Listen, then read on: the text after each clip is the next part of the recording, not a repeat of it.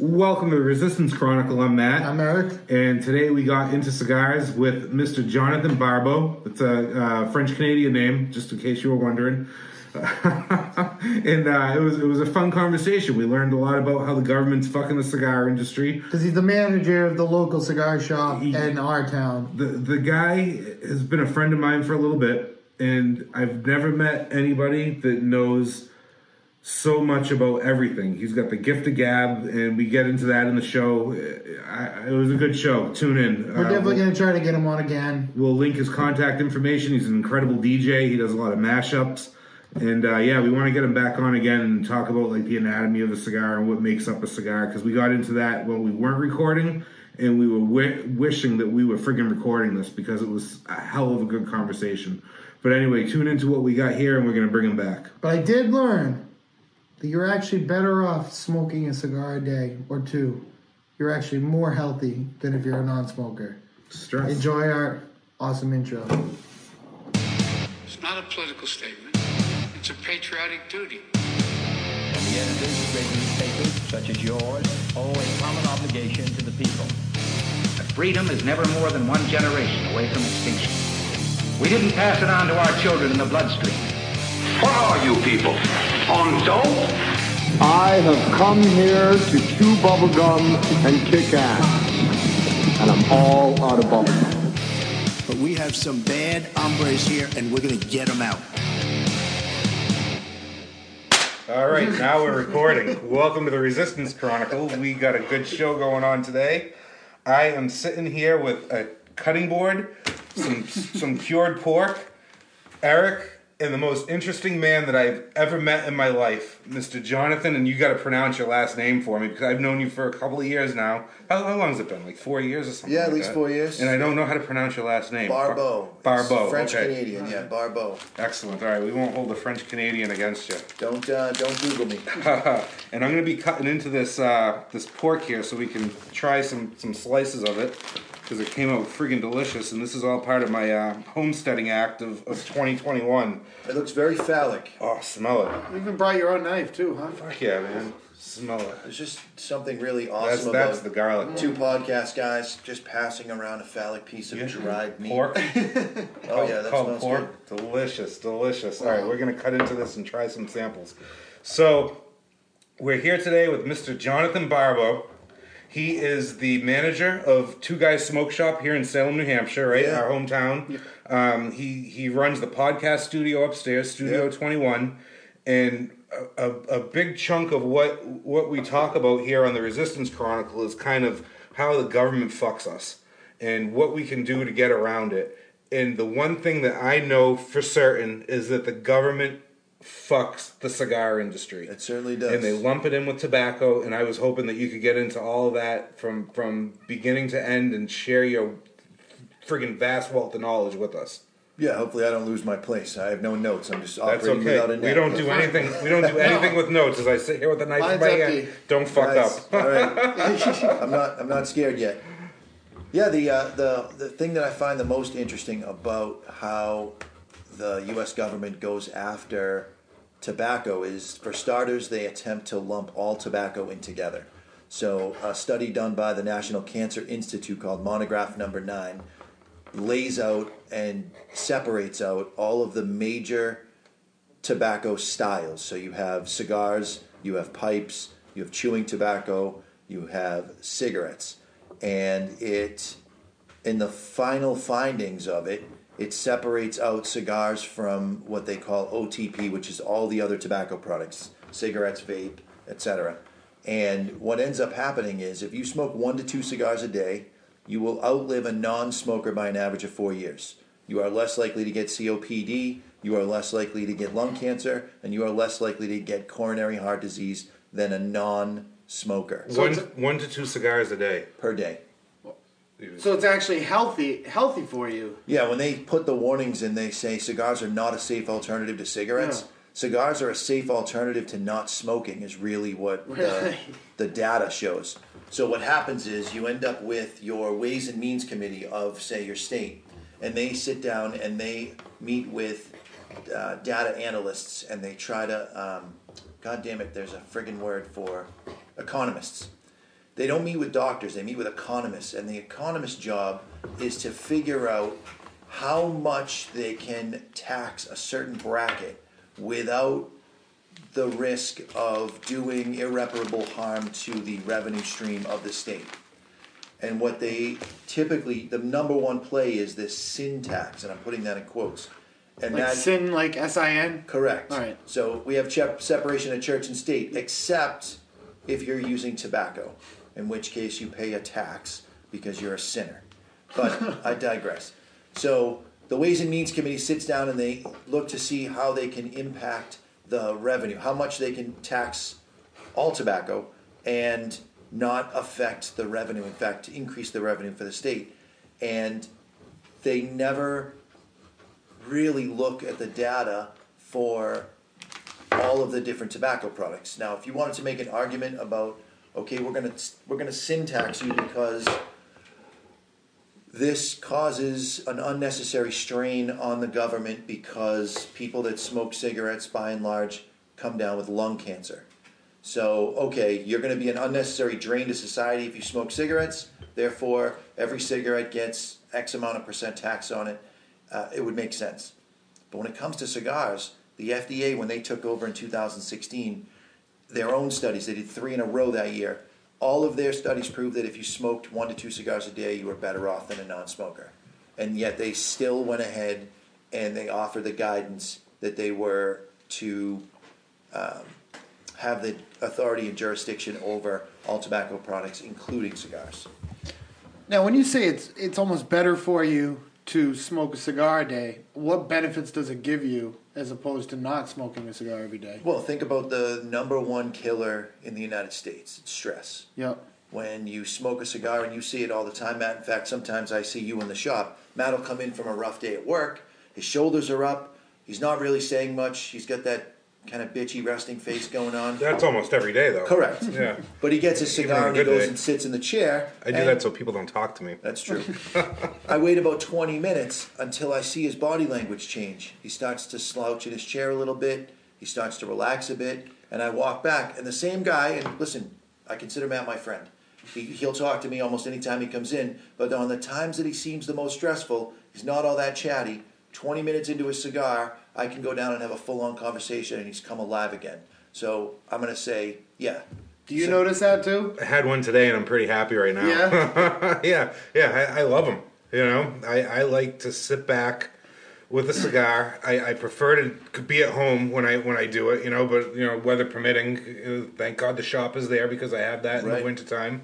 And and it's it's an unload for me, man. Yeah. You know, at home I'll sit on the back porch. I'll pour myself a, a scotch, a whiskey, you know, whatever whatever I got in the cupboard, a, a beer.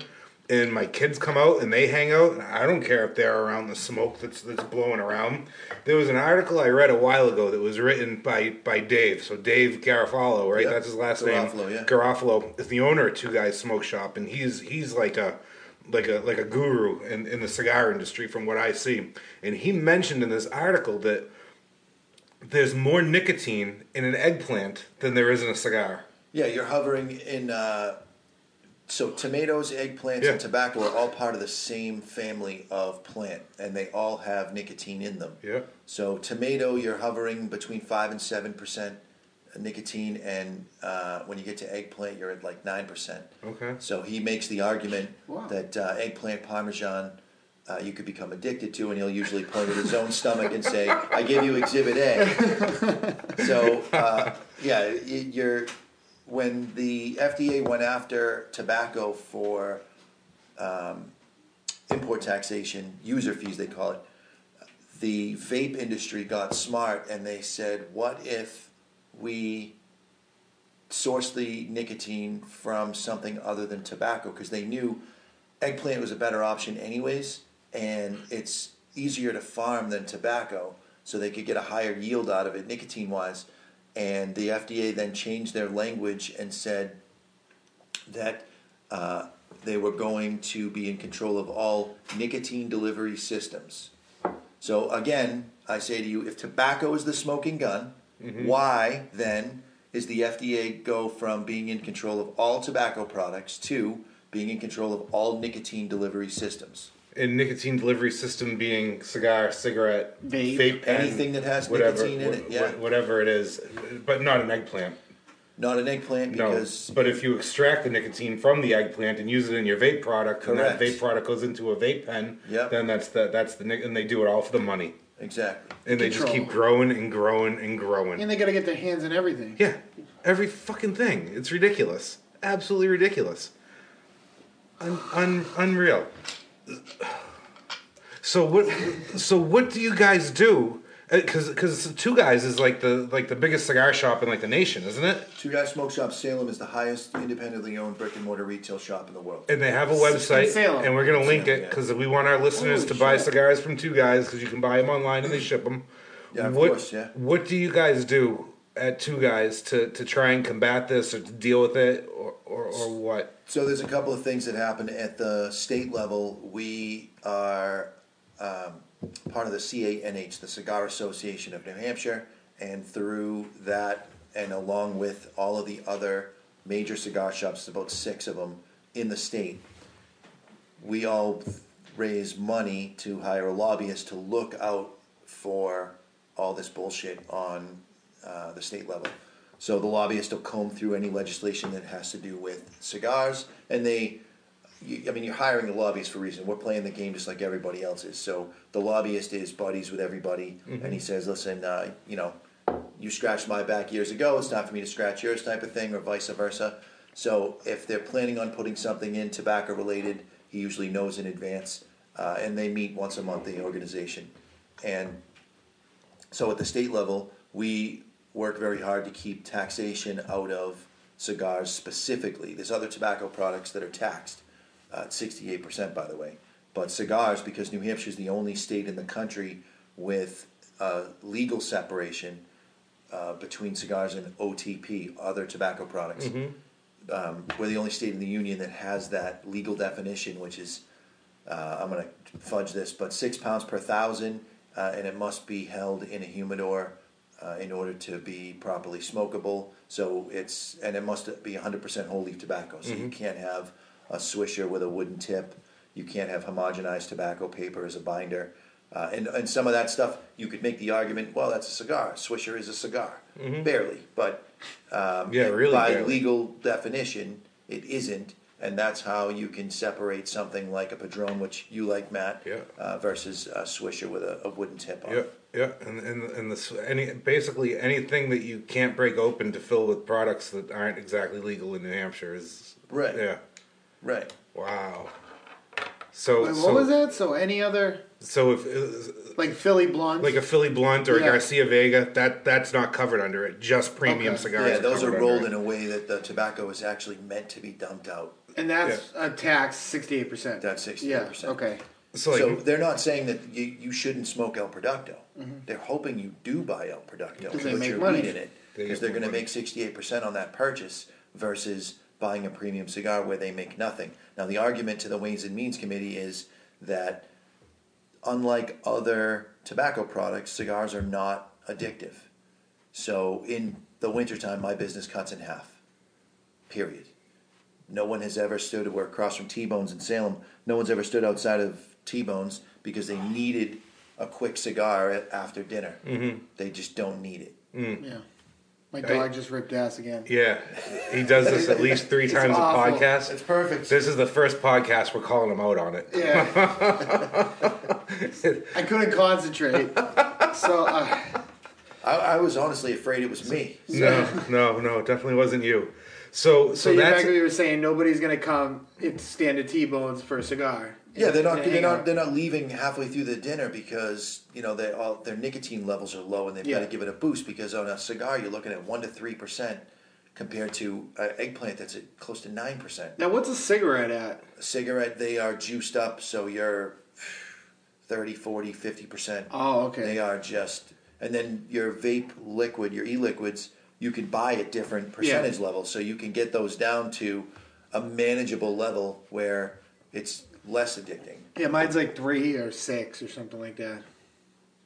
interesting. So that at, at the state level, you got CANH, Correct. the Cigar Association. Now there's CRN, What's that? The CRA is the Cigar CRA, Rights okay. Cigar Rights of America, and then there's also recently formed Cigar Rights of the World, uh, which the world's first NFT cigar. Uh, the proceeds for that cigar is going to fund the Cigar Rights of the World.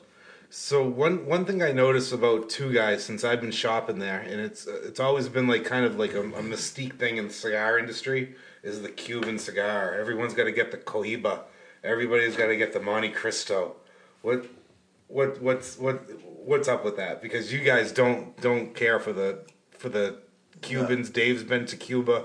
I've been to Cuba. You've been to Cuba. Okay, tell us about that experience. So, best experience I've ever been on in my entire life. I can imagine. Invite an invited guest of Habanos, which is the governing body of the tobacco industry, or was. It's now owned uh, by communist China, uh, and Cuba's com- communist to begin with. It's owned by communist China, really? The cigar side, yeah. So, from what I understand, is like when if you cross over the border into Canada and you want to buy a Cuban cigar, you can only buy them at Habano shops, right?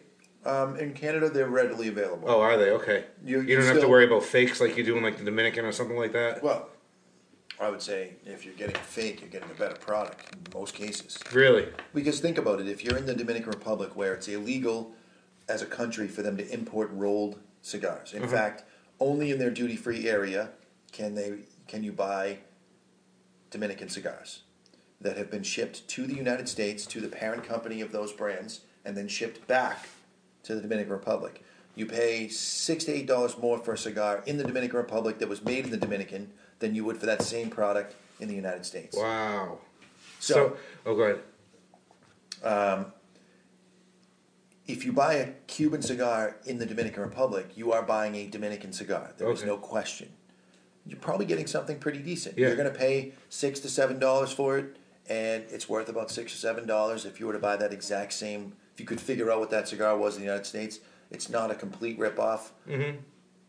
You're helping the guy that's making cigars on the beach, or he's buying them from the back door of a factory and selling them. So yeah, you are helping the local economy. It's not the end of the world, but that cigar is what keeps Cuban cigars alive in the American mindset because they are good. So you're not getting like rat hair swept up No, off the no, floor no, or something like that. Okay. So I've heard some weird stories. Yeah, you're uh, mostly on- getting on the internet. You're mostly getting a decent a decent cigar that the kid paid a dollar for, and you could knock them down usually to about five bucks a stick if you're Yeah. really good. So he makes four dollars profit on you, and eh, whatever you're helping the local economy. In Cuba, everybody said to me when you go, be careful of the fakes. Mm-hmm. Now keep in mind what I said. You cannot import rolled cigars into a third world country that makes cigars. Okay. There are no fakes in Cuba. The rollers will steal tobacco, or if they're allowed to take a cigar home, they'll stockpile them at home instead of consuming them. They'll sell them to tourists to make their little side hustle. Mhm. So you can get almost anything you want for about three dollars a cigar in Cuba, Okay. American. I came home with nothing except what it was given to me at the Habanos Festival, and because the cigars were terrible. They're even the ones I got on the street. I bought. I, I must have smoked fifty cigars while I was there, and nothing was worth the three dollars. Yeah. So how did you get to Cuba? Tell us about that because I interrupted you like I usually do on That's show with. Eric. And, and uh, I was an invited guest because of the Cigar Authority podcast. Uh, we're in our twelfth year, and the Dave had gone and essentially wrote this expose piece on what is going on in Cuba as far as their cigars, what is going on. Uh, they're not really draw testing. They're not fermenting the tobacco long enough. They they leave the flowers on the plant, so the leaves are kind of grow sort of midgeted, if that's a word. So he somehow ends up getting invited back a second time, and on his third trip, uh, I won a contest or whatever for every box of somebody's cigar you sold, you got a chance to to win, and I I won. I, I just luck of the draw, and so I end up going to Cuba and as an invited guest of Habanos, okay. And that's the only way you could go because you can't spend even then with uh, President Obama's. Uh, he just eased the trade the travel restrictions. You still couldn't go and spend money in the uh, for the Cuban government because they make money on everything. Mhm. So you just stay in a private Airbnb. You can buy cigars from on the street, but you really weren't supposed to buy them in the store. Except somehow that exception got made that you could take up to eight hundred dollars worth of cigars and rum back Yeah. from Cuba. Okay. That that part confused me because the law was clearly stating that it was still trading with the enemy, but there was an exemption written in about cigars. And I know when he first did that and he signed that act in, if you went to Canada or you went to another country, it was like a hundred dollars worth of Cuban cigars that you could you could bring back with you. I had someone try and smuggle me back some Cuban cigars from, from Canada, and they caught him at the border. And Oh, the way. border patrol. yeah. It, it was like eighty five bucks worth of worth of cohibas, and yeah, Just po- the poor guy didn't, didn't get his money from me because I said, "How do I know you even got them?" Fuck them. Yeah, during that time, you were supposedly able to travel uh, with Cuban cigars, but the uh, I don't know if you you guys are older. Well, you've seen the movie Smokey and the Bandit. yeah. Yeah. All right, so that movie is about moving Coors beer from one side of the country or one side of the Mississippi to the other side. And back then, you were the cool kid if you drove from here six hours and you bought Coors beer and filled up your trunk and you brought it back and you got a fridge filled with Coors beer. You're the fucking man. now, I notice you guys aren't drinking Coors beer. We're recording the podcast uh, because Coors beer sucks. It sucked back then. Uh, even when the mountains are blue, it sucks. Yeah, it sucked back then, and it sucks now. No one's driving six minutes, let alone six hours, to go get a trunk full of Coors beer. But because Americans were told they couldn't have it, it was the best beer. That's the whole. That's the whole thing That's about it. Cuban cigars. You tell an. American you can't have this because there's an embargo. When the embargo was signed by, and uh, I'm being as random as you guys are on the podcast, um, when the Kennedy signed the embargo in 1962. Cuba was stuck in 1952 agriculturally. They've made zero advancements since then because they don't have internet. Very, very, very. There's about, and I'm not exaggerating this, and we can go into this conspiracy theory another time. I believe that there's about hundred people that control the government of Cuba. They all have a specific plate on their car, and if the Cuban government hears me say this, they're not going to let me leave the country again. But uh, It kind of reminds me of something around here. You see all of our state representatives with, with special state plates on. I see Right. I see certain ones come into the shop, and I see those new special Yeah. special New Hampshire plates sitting in the sitting in the driveway. It's like what the hell? so the I have, I have no idea where my what my point was. That's all right. We, we do that all the time here. But uh, you you've been to Cuba, and you got to experience all that. Where else have you been? To, Uh, been in Nicaragua. That was um, probably the best trip I've ever been on in my entire life. I bet that's where the padrones come from, right? Padrones. Yeah. Yeah. I, I toured Nick Perdomo's facility, uh, and it is and not not to take anything away from Padron. I know you love Padron, as do I. Nick's facility is state of the art. Sorting seeds by weight, uh, putting them under a microscope and seeing if there's dimples in the seed.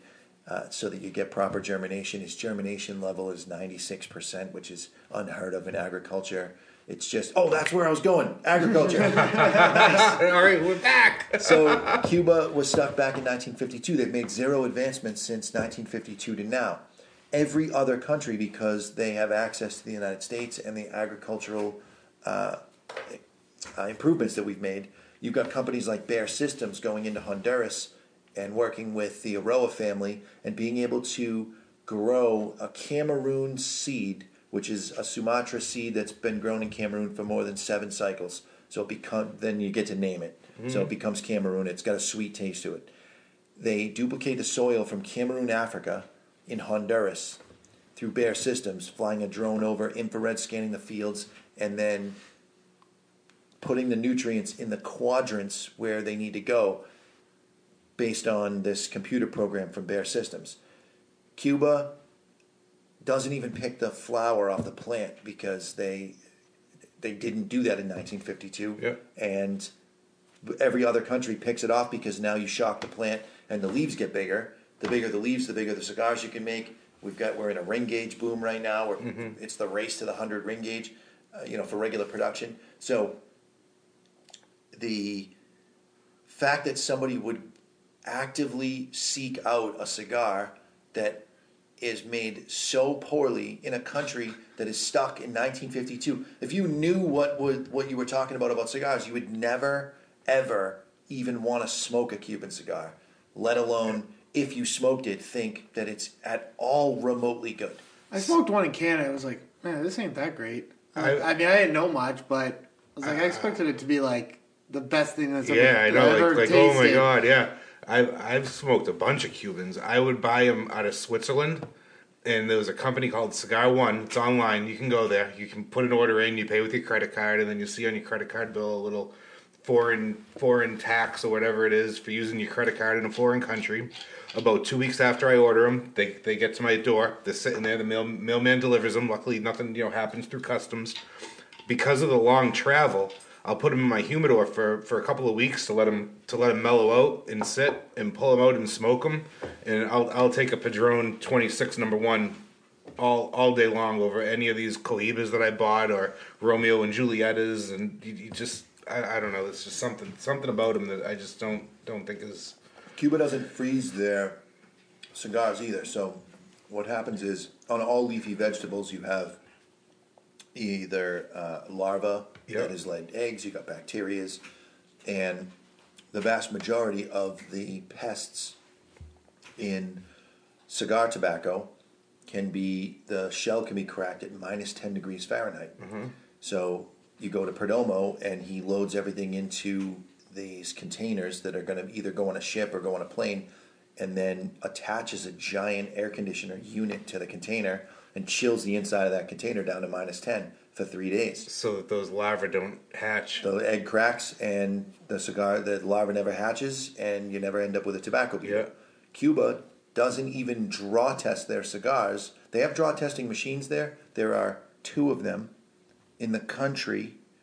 They have a layer of dust on them because they've never been used, and they're roped off with dusty velvet ropes.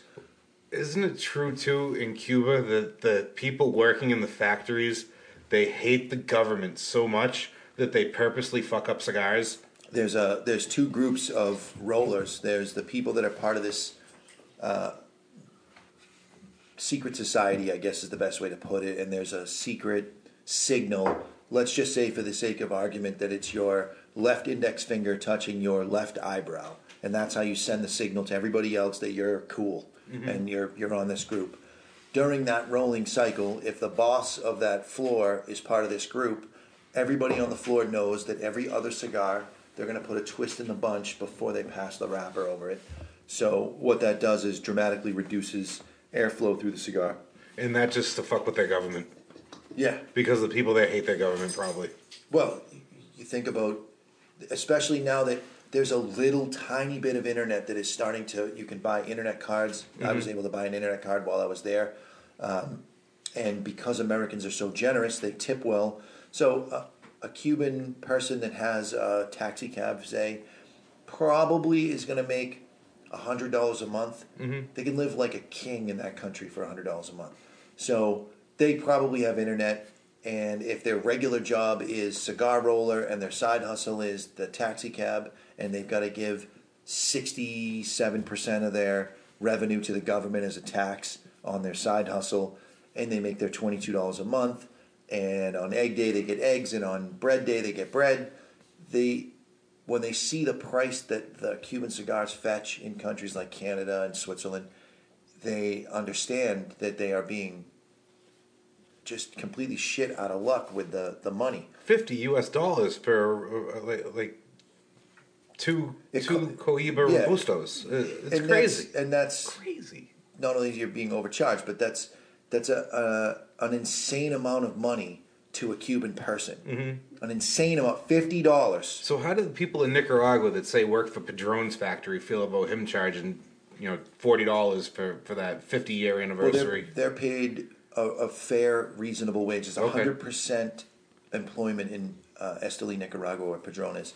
So uh, they have this life philosophy of um, if you would like to eat, you must work. Blind people work. People with one hand work. Mhm. People who are deaf work. Um, people who have no sense of smell, they work. Wow, what a concept! Huh? There's You want to no- eat, you work. There's no not working, or you'll starve to death.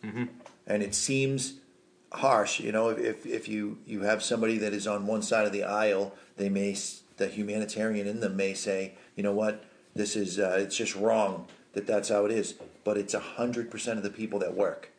They all go to work every day. It works. If you would like to eat, uh, you have to work. That works. That is how you guarantee a healthy society, in my opinion. So we, we went from Cuba, we went to Nicaragua. Now let's get into America. All right. In America, isn't one of our biggest exports like Connecticut leaf wrappers? Connecticut broadleaf is big. Uh, it's bought by the guys that make backwoods for the most part. Okay. So complete waste. That's that's considered the sixty-eight percent tax cigar there, right? Yep. The backwoods, yeah. Yep. Uh, and then you have Connecticut Shade, which has fallen out of favorability and popularity only because it's so expensive. Now, when you say shade, that means what? They put like some sort of like Cheesecloth, out. okay. Uh, and it grows literally in the shade. And that's what Fuente does with the with the um, Opus X, right? Fuentes Opus X is a sun-grown wrapper. Okay. Um, what makes their that cigar different is that it's a Dominican Puro. That thing hasn't been good in like fifteen years. Correct. Yeah. Uh, it wasn't. It wasn't. What was good about it and what caused the hype is that Dominican wrapper never burned, and Fuente discovered that if they aged that wrapper enough, they could get it to burn, and they made this big deal by releasing. That this is another little marketing trick. They released uh, Opus X on the East Coast, Diamond Crown on the West Coast. So, uh, Arturo Fuente is distributed by the folks at JC Newman. Yeah. So JC Newman agreed they were going to release Diamond Crown on the West Coast, and uh, Arturo Fuente was going to release the Opus X on the East Coast. And so no shops had both. And whatever the line of demarcation was down the center of the gu- the, the country, that's what it was. And you either you had one or the other. So the other side ends up freaking out about this cigar, both of them. And this is where the hype of Opus X came from. It's the Coors beer model. Yeah. You can't have it, therefore you want it. want it. And for the guys on the East Coast, it was like, oh, we have this. It's awesome. You guys Yeah. in California suck a dick. You Yeah. can't have it. Yeah. Right? Yeah. And when, once you could have it, that's when people started saying, "Oh, it took a it took a drop down." I, I've smoked original Opus, and uh, twelve years after it was released, a buddy of mine, a lawyer, gave me a couple, and it was okay. It was aged twelve years. Aged for twelve years. Okay. It was okay. Yeah. It was not anything to write home about. It's not Right, in my right. cigar journal as oh my god, this Yeah. was in the top ten. It's in the top one hundred. It was a good cigar, but it was not great. Maybe the first time I had it, it was because it was a new thing to me, and it was like I think it was like around Father's Day it came out because it was Yeah. only on the holidays that Yeah, it yeah, came out. Father's Day, Christmas, yeah, yeah. yeah, exactly. So, so all right. So let me get back to this. We went to Cuba. We went to Nicaragua. Now we came into America. We we, we learned that we export a lot of tobacco as well as we import pretty much the finished product. Right. At, at what point, when it comes into America, does does does the man get their hands on it and say, okay, we're we're going to start taxing the crap out of it? Uh, this happens in the '90s. Um, there was a thing they call the cigar boom. Yes. and that happened around the same time as Cigar Aficionado coming out. Uh, they get- Coincidence? well, I give them, I do give them credit for bringing to the American consumers' uh, eye the flavor notes. You know, you're not just tasting smoke. You, you know, there's other stuff going on there. So, being able to look at a cigar as a product to be enjoyed by connoisseurs, like wine, like whiskey, like beer, and so they they had a they they did have a, a lot to do with that. When the boom ends up happening right around the end of it, ninety six ish, ninety going into ninety seven, the boom was starting to come to a close. Things had crested, and at this point, the government says, uh, oh, the state of Massachusetts, for example, we think that we can get three million dollars. Again, they hire an economist, not a scientist, not a doctor, not somebody with a medical degree, not someone who gives a fuck about you, the American consumer. They hire an economist Basically, a banker. to see how much they can tax a product without destroying completely the segment. so they can continue to pull that money in over and over again. So they hire an economist. The economist says we believe three million dollars is the number. So they start with twelve percent. I'm sorry, they they start at uh, twenty percent, and it gets negotiated down to twelve percent.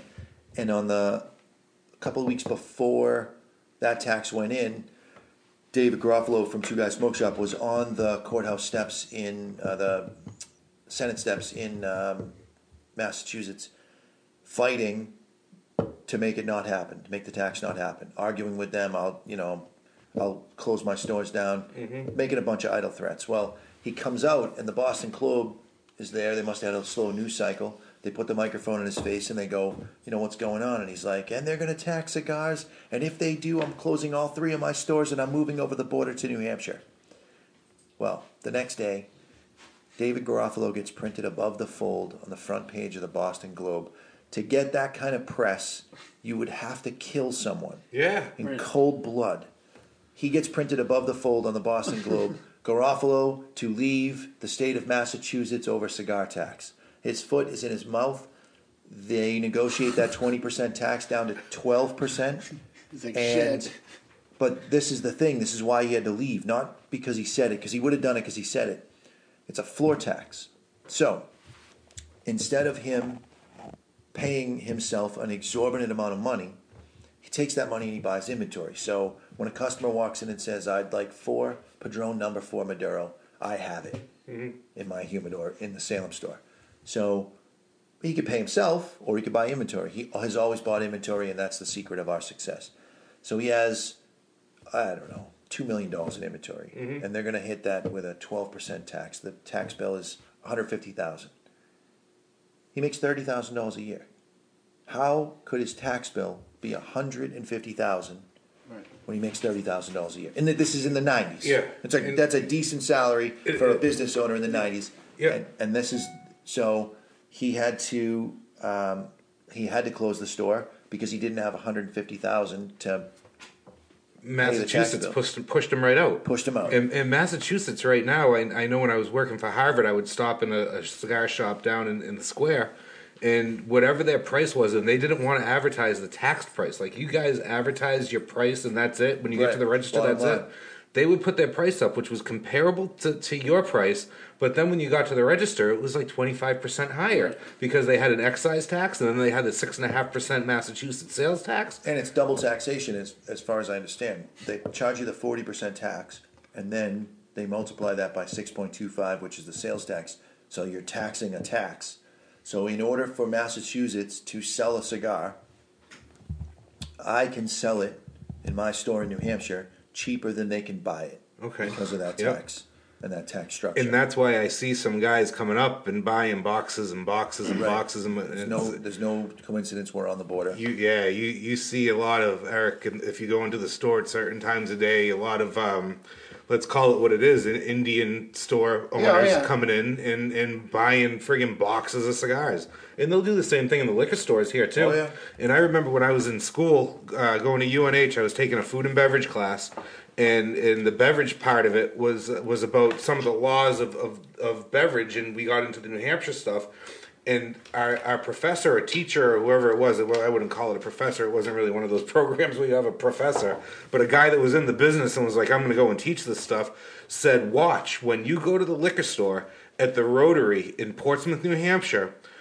take a look over at the hotel across the way. I think there's like a Common Man Diner or something like mm-hmm. that across the way. You'll see ATF or, or, or Liquor Commission people over there with binoculars watching the liquor store because if you take more than five gallons over the border into Massachusetts, you'll get busted. You No can't. kidding. Yeah, yeah. Yeah, and I'm, I'm sure something something like that exists with cigars. Maybe, maybe not. Who knows? I don't know. How about I'm just this? talking out of my ass. so. How about this? Leave us the fuck alone. Bingo. I'll buy however many fucking bottles I want, Yep. and I will move them to where I want. I will buy them for the lowest price based on the state that charges the cheapest tax, and fuck you. Yeah, but you but but you cross their imaginary line in the sand, Jonathan, and and that know, that been- breaks the law. I've been pushing for the last month, and I mean absolutely pushing as hard as I can. I stopped wearing my lines Not Cheap hat. I stopped wearing my I Love Haters hat. I, I those are my Karen repellents, and I started welcoming people to say something to me about my mask with my energy, just pulling it in. Or lack of mask. I correct. Yeah, I'm not wearing one. Yeah, he's a So- pro facer. I'm, I'm not Good, calling me it. too. I'm not calling him anti-mask. that's a great- you're, Pro-facer? you're an you're anti-facer or a pro-facer. pro-facer. Yeah. today, today when we're recording, Yep. the the governor of New Hampshire uh, dropped the the mask mandate. Yep. Today is Yep. when that went into effect. that was so nice of him to let us not wear masks anymore. Right. His And then illegal- May seventh is hundred percent. Yeah. Correct. Yeah, Yeah. you can take the partitions down in restaurants and everything. So you Yeah. can stop. You can stop abiding by an illegal edict by a governor who didn't have the balls to put it through his own Congress, uh, and the Congress wouldn't have voted for anyways, because they would have all been voted out. But I digress. So I've um, today was the closest day that I got to getting arrested for not wearing a mask. oh, don't you tell us the story? Come on. It really is. I, How do we not lead off with I this? blew, I blew this up. I blew this up way bigger than it really is. Two people today in the same store that worked for the store told me I, I should have a mask on. Other than that, not one fucking person has ever said anything to me ever. Yeah. And maybe it's because I look like a serial killer. Maybe it's because my beard is pointed like Conor McGregor's. You get and a I'm- little, you get a little Breaking Bad look to you. A little something, Long yeah. head. Yeah, I mean, I, I can handle my own and I can take a punch, but I, you know, I've been trying to get arrested for this so that I can be the guy who takes it to the Supreme Court, and no one will even ask me to put one on. So I go on a Tinder date the other day, and I went to a, a shitty dive bar, and we're going to walk in the the restaurant, and she's like, "Oh, I forgot my mask." And I'm rolling my eyes like, oh great, I'm freaking on a date with a masker. So she gets the mask. Yeah, she was anti-facer. She's pretty. She's got a nice dumper. So I whatever. Maybe I'll get lucky. And we go to walk in the restaurant, and she just stops dead. Though just this paralyzed look of fear on her face as she's looking at me, realizing I haven't covered my face in any way. And she goes, "You're not going to put a mask on?" And I said, "No, I'm not. If that bothers you, I guess I'll eat by myself tonight." And she said, "God, what? Almost like your funeral type of shit." And I'm, Yeah. we go and walk to the table, and the restaurant owner comes out and says, "Hey, if you're going to walk around, do me a favor, put a mask on." And I said, "Yeah, that's fine. I just am not going to do it because the government told me to. But you're the owner. I'll, I'll abide by your rules in your restaurant. That's how you want me to do it." And uh, the girl was looking at me a little funny, and I, I broke down for her all of the reasons why the governor's mandate is just it's unconstitutional. Yes. is what it is. He's not a king. You can't make an edict as a government a governor. So you gotta you just gotta do the right thing, and that's the reason why I'm against it. So I follow this guy. His name is Legal Man. Everybody needs to check out his podcast. He's a lawyer.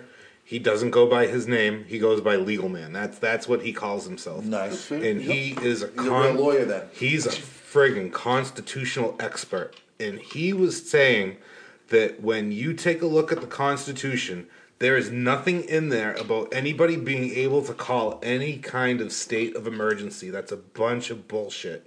And right now, it is not about an emergency. It's not about a, a, a, virus. It's not about a pandemic. It's about compliance. And everybody is afraid because everybody needs the government to tell them what to do. I cannot believe the level of compliance that they got on this mask thing. It's unreal. So easily too. It's so unreal. easily. Yep, yep. Where I work, and, and I won't. Sp- I don't. I don't spill the beans about where I work on the podcast. Yeah, thanks for blowing up my spot, you fucking jerk.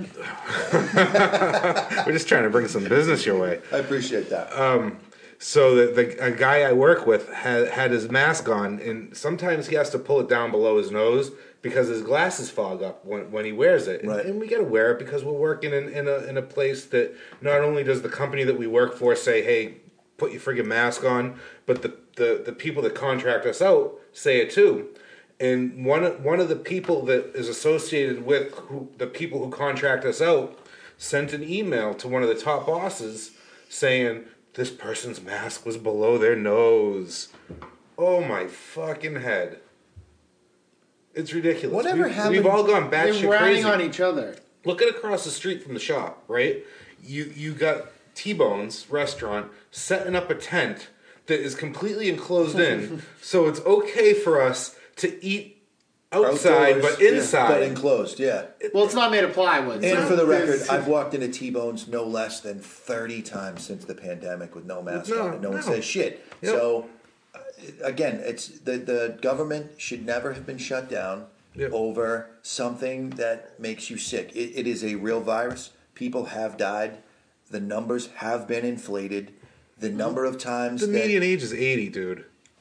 not only not only that They were going to die anyway, and they weren't going to die from COVID. They were going to die from whatever underlying, what, what do they call it? Um, um, ah, shit. I'll, I'll remember the word. There's a, there's a word for it. Um, comorbidity. Yep. They were going to die from whatever the comorbidity was. When you get tested for COVID 19 and you get tested positive with the quick test, of course they order the blood test and then you get tested for that. Now, at no point does this get entered into a database with your so tied to your social security number or tied to your first, middle, and last name. So now you have entered two ticks. You have doubled the number of positive results across the world because quick test, blood test. Now, a week later, they do a third test to see if the blood test was a false positive. The third test test. now triples the amount of cases in the world. Multiply that by, I, and I have a friend that had it, and he suffered greatly for 10 days, and he came out of it, got his sense of smell back, his sense of taste back. During his 10 day stint, and over the course of two weeks, he tested positive. Uh, it was uh, eight times.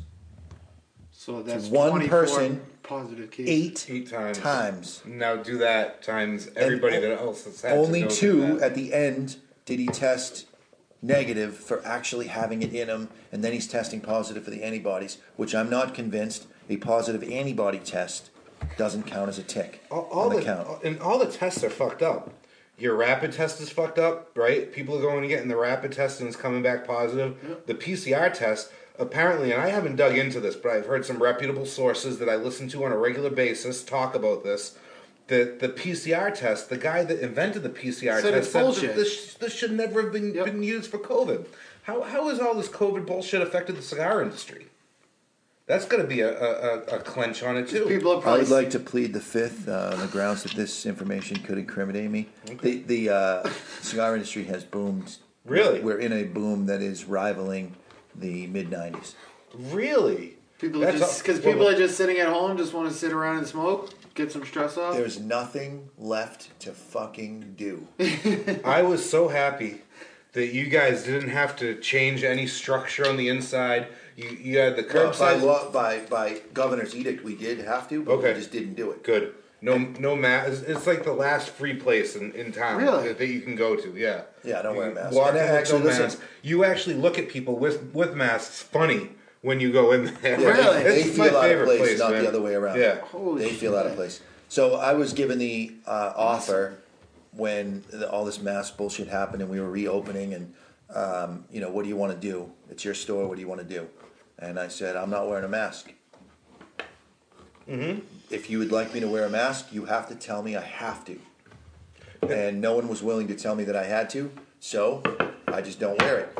And my staff, some of them were on the other side, and I won them over just because look at me, I'm wearing my glasses, they're not fogging up. Yeah. I'm walking around without it. I'm not getting COVID. What are you gonna do? I'm though? still alive. Yeah. Are you gonna pull the mask down, take a draw, put the mask back up uh, after you? I did experiment with trying to smoke a cigar while wearing a mask just to say that I did. I bet the I bet the smoke went everywhere. Guess what? Your breath goes everywhere, just just like Yeah, that. Yeah, they did tests with like using this. Yeah. and then I've the seen guy it. that would just come out everywhere. For everywhere. those of you were- listening to the podcast and not watching, he held up his vape unit. Oh yeah, okay, So Jonathan is a professional podcaster. that is true. He's been doing it for many years. Let's talk about 12 that. years, yeah. So so you, there's a podcast studio that we would never be able to afford unless we really friggin' blew It's up not and, that bad. and got big. It's not that bad. It's but not.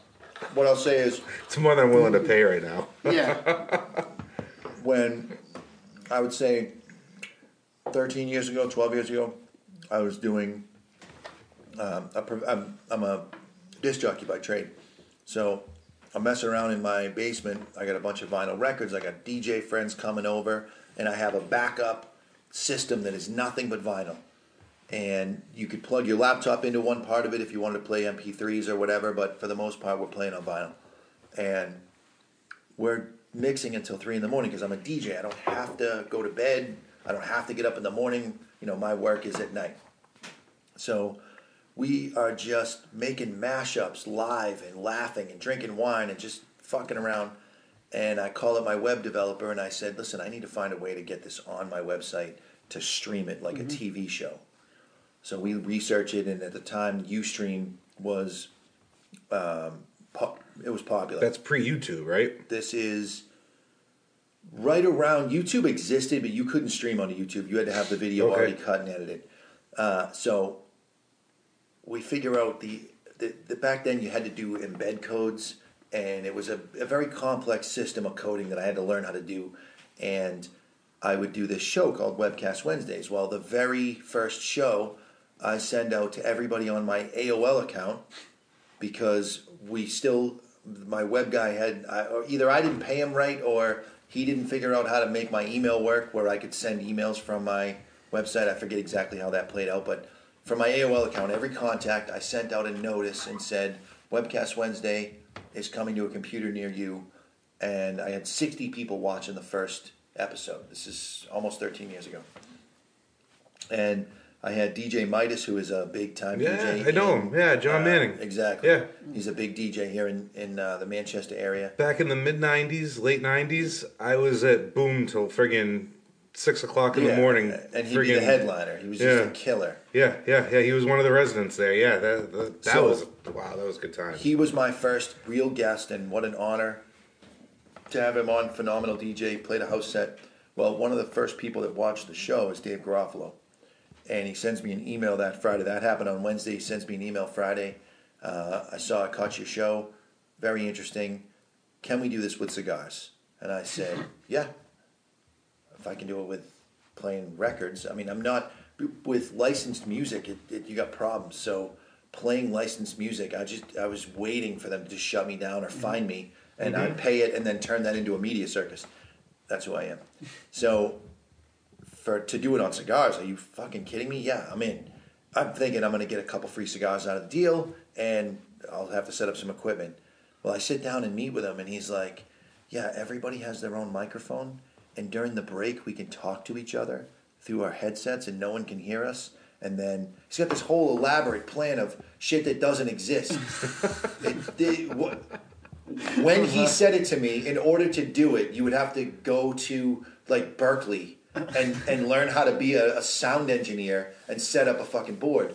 But I had enough equipment at home, I was able to fuck around with it and figure out signal paths. And uh, it's why when you were mentioning you were doing the podcast, I not only I can do the studio stuff, which is we've been doing that for years, but I can do the guerrilla shit because this is how we started. Yeah. uh, just a basic mixer. So I get it all set up. We do a couple of test things, and I ended up with the first person I end up in my phone in the cigar industry is Nick Perdomo because he was the first guest. Uh, so, very long story short, we start doing this, and he never quits and just keeps pushing the envelope, pushing the content. I've taken. That's I went- Dave. Dave that never quits, yeah. I went from being a producer to being what they call second chair. So that would be in this podcast, uh, mostly Eric. So color commentary bouncing back and forth. And uh, v- probably the most important role in a podcast is that being able to make that lubrication happen so that there's no dead air. Um, we, we make lubrication happen. well, you also post edit, which is cheating. But what do you mean I post edit? What does that mean? you go in and after the podcast is recorded, you edit. For, No. You don't. No, you don't this do We is don't it. edit This is it. This is it, man. Oh, you just cut the. this goes up. Small little loop What- at the beginning. What, what I do, what I do is I'll take this this audio, and I'll put it into. I'll, I'll keep it in GarageBand. I have the song that, that we did, Okay. the the intro, and I put that in the beginning, and then we record something on the iPhone, and I'll stick that in the beginning, and then that's it. I, All right. I convert it to an MP3. I convert it to an MP4 from from the video, and for those mute it listening, now. Now for you those listening, I'm. I'm pointing. You're yeah. much better than I thought you were. I'm so sorry. I did There's not mean no- to offend. I, I wouldn't even know where to begin editing. You didn't offend me. I'm, I'm confused. I'm like, editing? What's that? That's too much time. I got two kids. I got to smoke cigars. So the long, the very long story short, now it's uh, it's a revenue stream of six figures.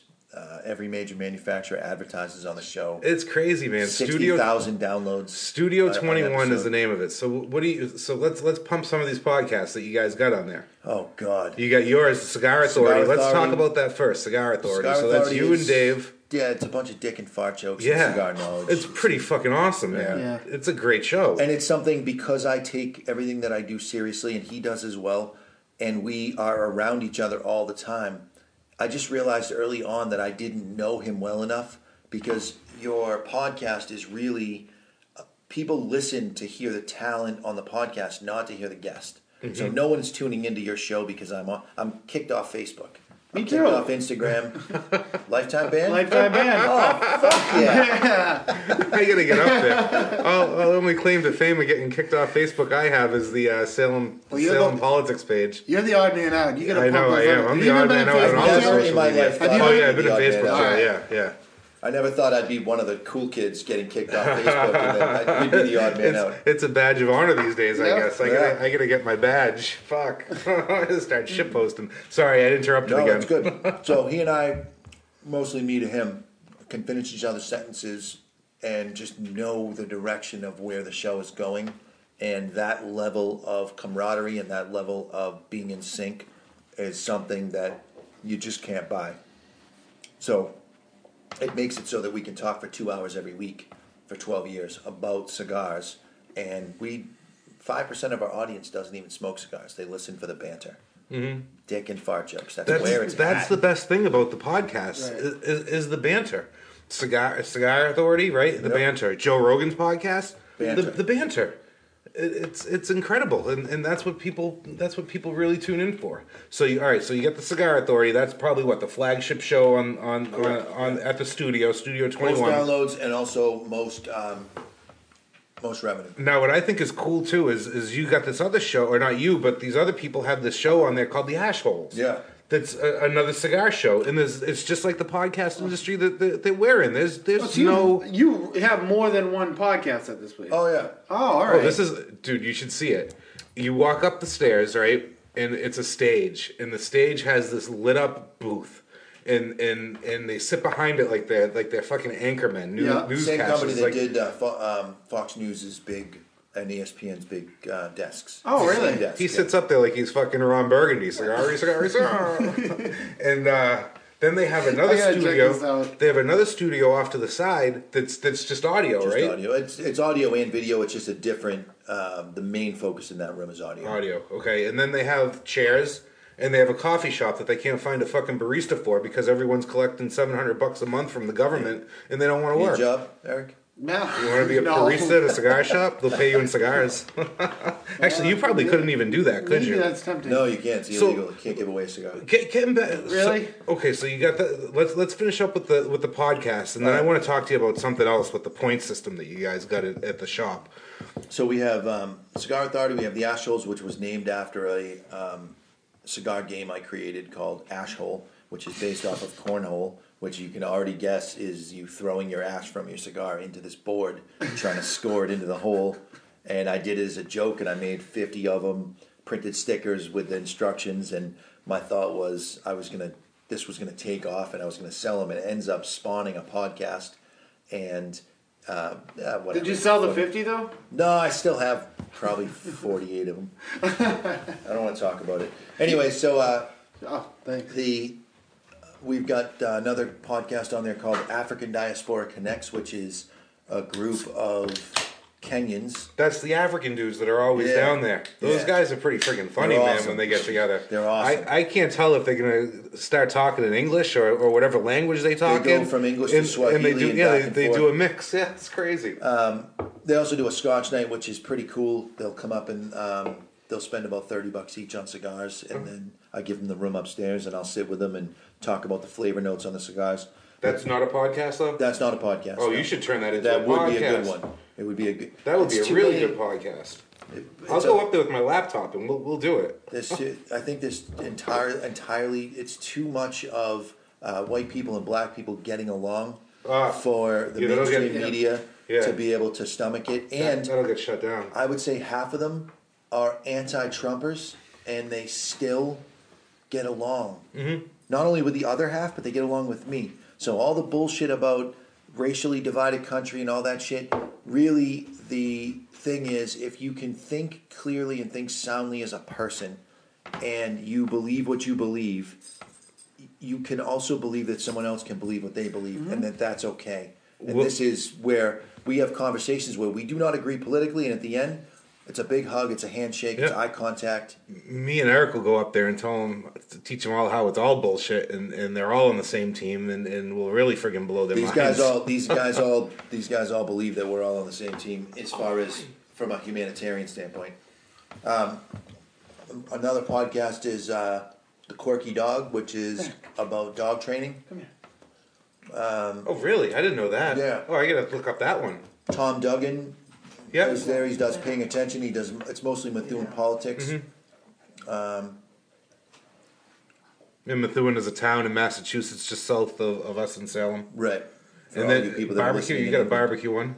Pit Life Barbecue is there. And uh, how about What Tommy is that one? They do like smoke, like smoke. They do a lot or of something? smoking, not so much recipes. They mostly talk to other barbecuers and they talk about the competition circuit and uh, recipe ideas more than giving because barbecue guys are so secretive. Yeah, yeah, yeah. But But like tricks and stuff. Tricks of the trade. Yeah. Is Yeah. it open up there to watch that one? I'd Oh, love, it's- I'd love to come up and Yeah. see that one. you'll be disappointed, but it's Oh, really? open. Okay. You- Maybe I won't then. Well, you, you'll be dis- they're entertaining, but you'll be disappointed in that you're going up there looking for the next big trick. No, I know all the tricks. All right, well, I'm looking for the next Oh, big you're so humble. And my name's not Chef Mr. Jonathan. It's just Mr. Jonathan. I'm on my I'm, I'm on my second eight eight percent beer, so yeah. So, uh, goes away.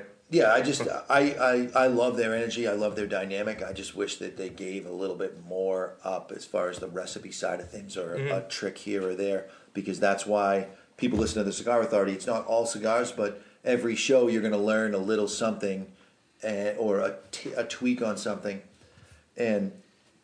I- I, just wish their show had a little more, a little more learning on it. No. but they have huge, huge listenership, so I'm not complaining. Now, does does Tommy Grella do a show still there? He did while season go on. He's now Yeah. living in Washington State. Oh, really? Oh, Yeah. no kidding. Hey, He's he. We have a mutual friend, and I remember him from um, Food Network, and he tried out for the the next next America's big. Next Food Star. Yeah, yeah, which yeah, Dave yeah. got him on that show. Dave was the guy behind the camera writing the script. Oh, no kidding. Um, you guys know the guy from Boston, yes. early YouTube sensation. Yes, yes, yes. That was Dave as well. He Ah, wrote, no he kidding. wrote the script for that. Yeah. Oh, that's interesting.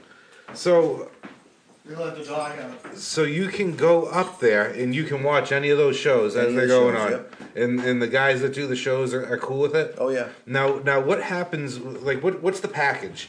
So uh, you you've explained this to me before, but I want to I want to put it out there in, in the, the the podcast world because there may be somebody you know locally listening that wants to put a podcast together and would, would go and see you and and see what the package is. So you you guys have the space. You get up there. You have you have somebody on site that, that hits record, right? There's a million tricks, and yes, the, as far as getting that getting it recorded, that's kind of boilerplate stuff. Almost anybody can record their podcast. However, Obviously.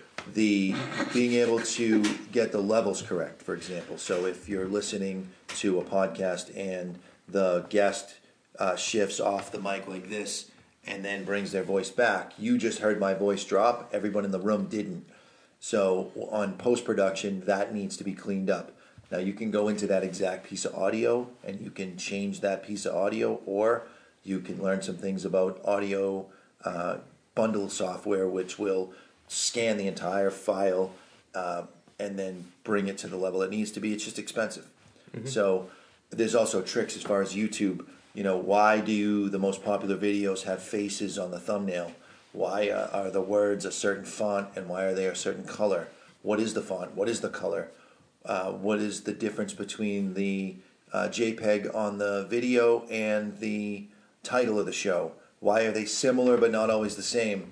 And these are these are tricks to boost anybody's show. If the content is halfway decent, we know every single backdoor trick and anything that we don't know, we're constantly learning. Yep. So it's two thousand dollars as a buy-in initially for ten podcasts, and then two hundred dollars a podcast after that. But it's you walk in, you don't set up your equipment because time's money. Right. You walk in with your your show, you do your show, You leave. By the time you get to where you're going, the show has been edited, uploaded, tagged, and is ready to go because the producer operates it like a TV show. You the intro gets played and recorded. The uh, outro is played and recorded. The the guts in the middle, commercials get played. Sure, there's some fuck ups in there here and there, but by and large, people like to live behind the curtain. So nobody wants a completely professional sounding podcast. Mhm. They want something, you know, show me your warts type of thing. That's my thing, Mhm. man. That's what Yeah. that's what I love doing with this. So like when I go in and I I, I put the, the intro song in, I'll have the intro song overlap a little bit with Yep. the beginning, so it kind of goes into it, and it's it's just I, I, I like the the raw, the raw format, just the the conversation everywhere. Just I want it to be friends hanging out. Yeah. and and that's what I always That's what it envisioned this this podcast to be. We and I've said this before on the show. We never even met in person until the first day we recorded an episode for this show. No the, shit. the pilot episode was the first time we ever met in person. I- we I- never even spoke. We only texted through Facebook Messenger. Then No, he was getting yeah. in so much trouble on Facebook that I'm like, dude, give me your cell phone number. Because I think you're gonna get thrown off Facebook, and that means you're not gonna have Messenger. So you don't have Messenger anymore, huh? I got nothing. Nothing. So Congratulations. I got guys need to- Instagram, and I got um, and that's Facebook. Yeah, I was kidding. Snapchat, and Just so you know, Eric, I was kicked off that one too. Li- Instagram lifetime ban. Well, you can't put nudes up on Instagram. What you guys need No- to no dick do pics. is start the Tinder for podcasters, so that uh, and you guys can tell your story right at the beginning where you met uh, through social media, and this could be a way that podcasters could get together and do podcasts on like-minded topics. You know, that is a good idea. We And there's instead of nothing like- swiping there's left or nothing right, like that out there? you touch the microphone if you would like to podcast with someone based on their bio, and Yep. then uh, I, I don't know what the other thing would be.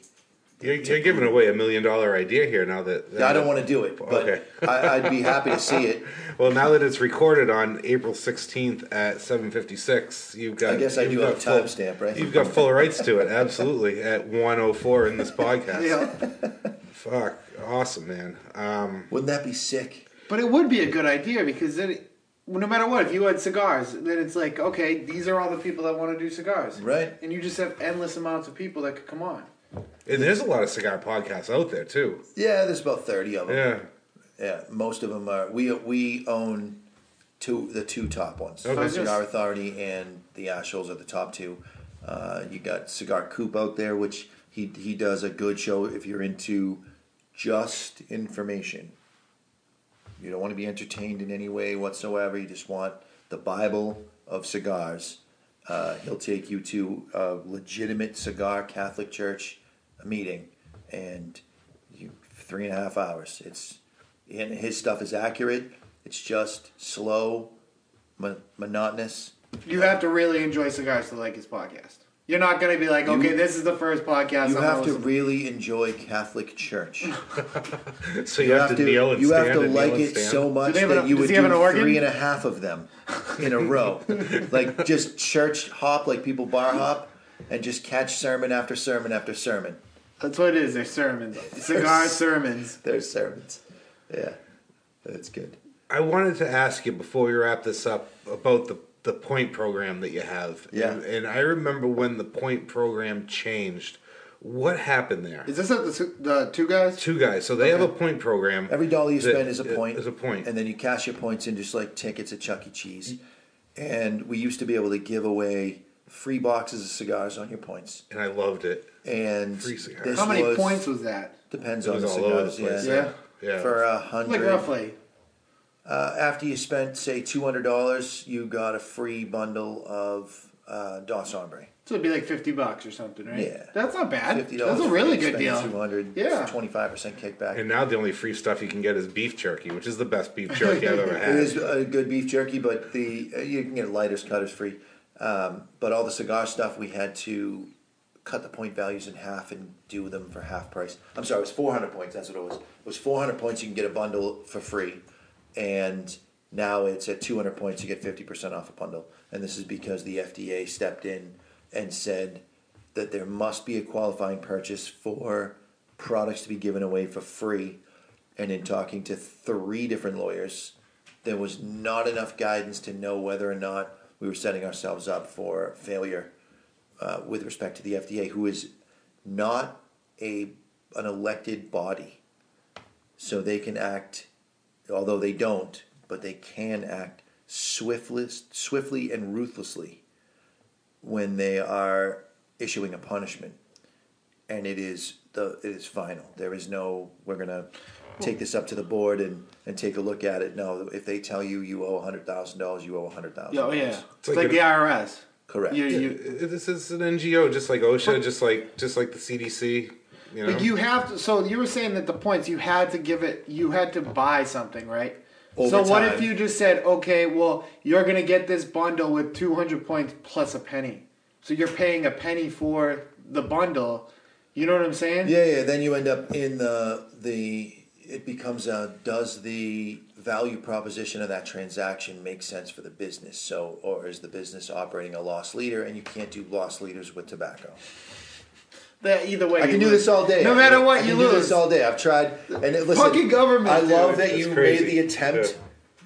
to do something that three lawyers cost the company ten thousand dollars just in in retainer fees. They couldn't figure it out. I couldn't figure it out. The owner of Two Guys couldn't figure it out, and he moved his company from Massachusetts to New Hampshire.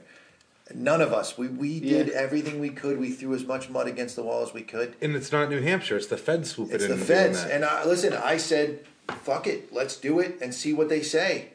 And Dave was like, yeah, uh, how many times am I going to pay whatever the fee is? Because it could be 10,000, 100,000, it could be a million. Like, where's the. There's no definitive answer. There's no just- answer. They decide what they're going to do, and they don't. They don't have to answer to anybody. It's not the Congress where they have to vote, Mm-hmm. and you got a shot of being able to go in and meet with someone and say, "All right, this is what makes sense," and get them to vote on your side. This is a governing body that does not report to voters. They were assigned their position Yep. based on blowjobs that they either gave or received. Mm-hmm. So now you said in New Hampshire there's no tax on cigars. There is no sales tax on premium cigars. Now, and the only state in the country that's like that, right? It's the only state that separates premium cigars from other tobacco products. Now, do you think New Hampshire would ever join every other state, or are they pretty stern on keeping it that way? New Hampshire does, for the most part, operate on their state motto "Live free or die." They don't do everything that I would like, but uh, Mac, stop, damn Okay. it, I'm beating them up. for the most part, the the state is proud of the fact that we are first in the nation to vote. We are first in the nation when it came to separating cigars out. Uh, that you can, there's a lot of representatives, but you can just go to Concord and meet with people if you want as a regular person. New Hampshire is proud of that small state mentality.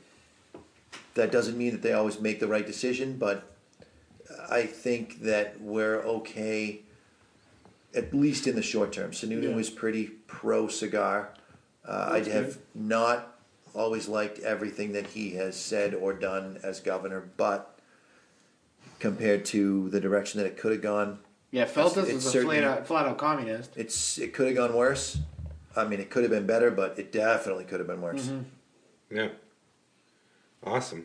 I think uh, I, I don't want to keep you any longer because I know you got to get to your Australian podcast. Yeah, So how's that? Wait, real quick. guy Wait, you're going to podcast you're going to be I on gotta an do Australians podcast. Yeah, I got to do a Zoom call, and there's a podcast in Australia, and I don't even know the name of it. I, I I'd plug it, but I have no idea what it is. It's just listeners of the Cigar Authority that do one, and they said, "Can you be on?" And I typically don't say no.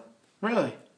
I appreciate you coming here. Since I took my nap today, I'm Dude, you you are a wealth of knowledge. I've never seen anybody that can shoot the shit with an old lady, a young guy in in his like late twenties, uh, an, old crabby fart in the back room of the cigar shop, bitching about who knows what, and and you- you're just you're an incredible man, and I'm, I'm just you. I'm happy to know that, that, that you're my friend, man. And this, Appreciate this is yeah, it's I, I've just enjoyed getting to know you over the years, and Yeah. the, since this this last year, I've gotten to know you a little better, and we've Big you know time. done some some food stuff together, and yeah, I, I, I'm happy to call you a friend, man. Thank you Appreciate for coming that. on and, and sharing your, your knowledge and and yeah, man, this is great. I appreciate it. Are You guys- working tomorrow? I am working He tomorrow. I Maybe might I'm be gonna there. stop. I'm gonna think I'm gonna stop in. I might be there at some point. Let's All right, let's, let's- plan let's something. go. Yeah, my wife's going out to watch um, fucking a, I'm embarrassed to even fucking say this, but uh, Prince Philip, who uh, recently passed away. Um, before he comes back as a virus to wipe out half the planet because of overpopulation, because that was his wish in 1988, she's gonna go and uh, get together with a couple of her friends for some brunch and watch the funeral. Imagine So have, uh, I'm gonna be stuck with the imagine that kids, but as soon as I can get rid of the kids, man, I'm, I'm, I'm grabbing my Padron 1926 number one, and I'm coming to hang out. At That's two the one. I'll try. Do you guys right. ever uh, do recorded drops or anything? Do you need me to say this is the Resistance Chronicle with Eric and Matt? What does that mean? Like later on down the road when you maybe go to commercial break or whatever, when you come back, you hear on the radio they'll they'll play the drops. You know, this Oh. is so and Oh, so. that would be so cool. that would be awesome. yeah, yeah, we need that. All right, I'll do it right now. You're listening to. it's all right. We can keep rolling. You're listening to the Resistance Chronicle with Eric and Matt. I was going to say something funny, but I didn't have anything to say. That's all right. If you like listening to two dudes with their heads so far up their ass they don't have to take the butcher's word for it, you want the Resistance Chronicle. I am the butcher. Jonathan, thank you for coming on, man. coming. This was Welcome. awesome. Anytime.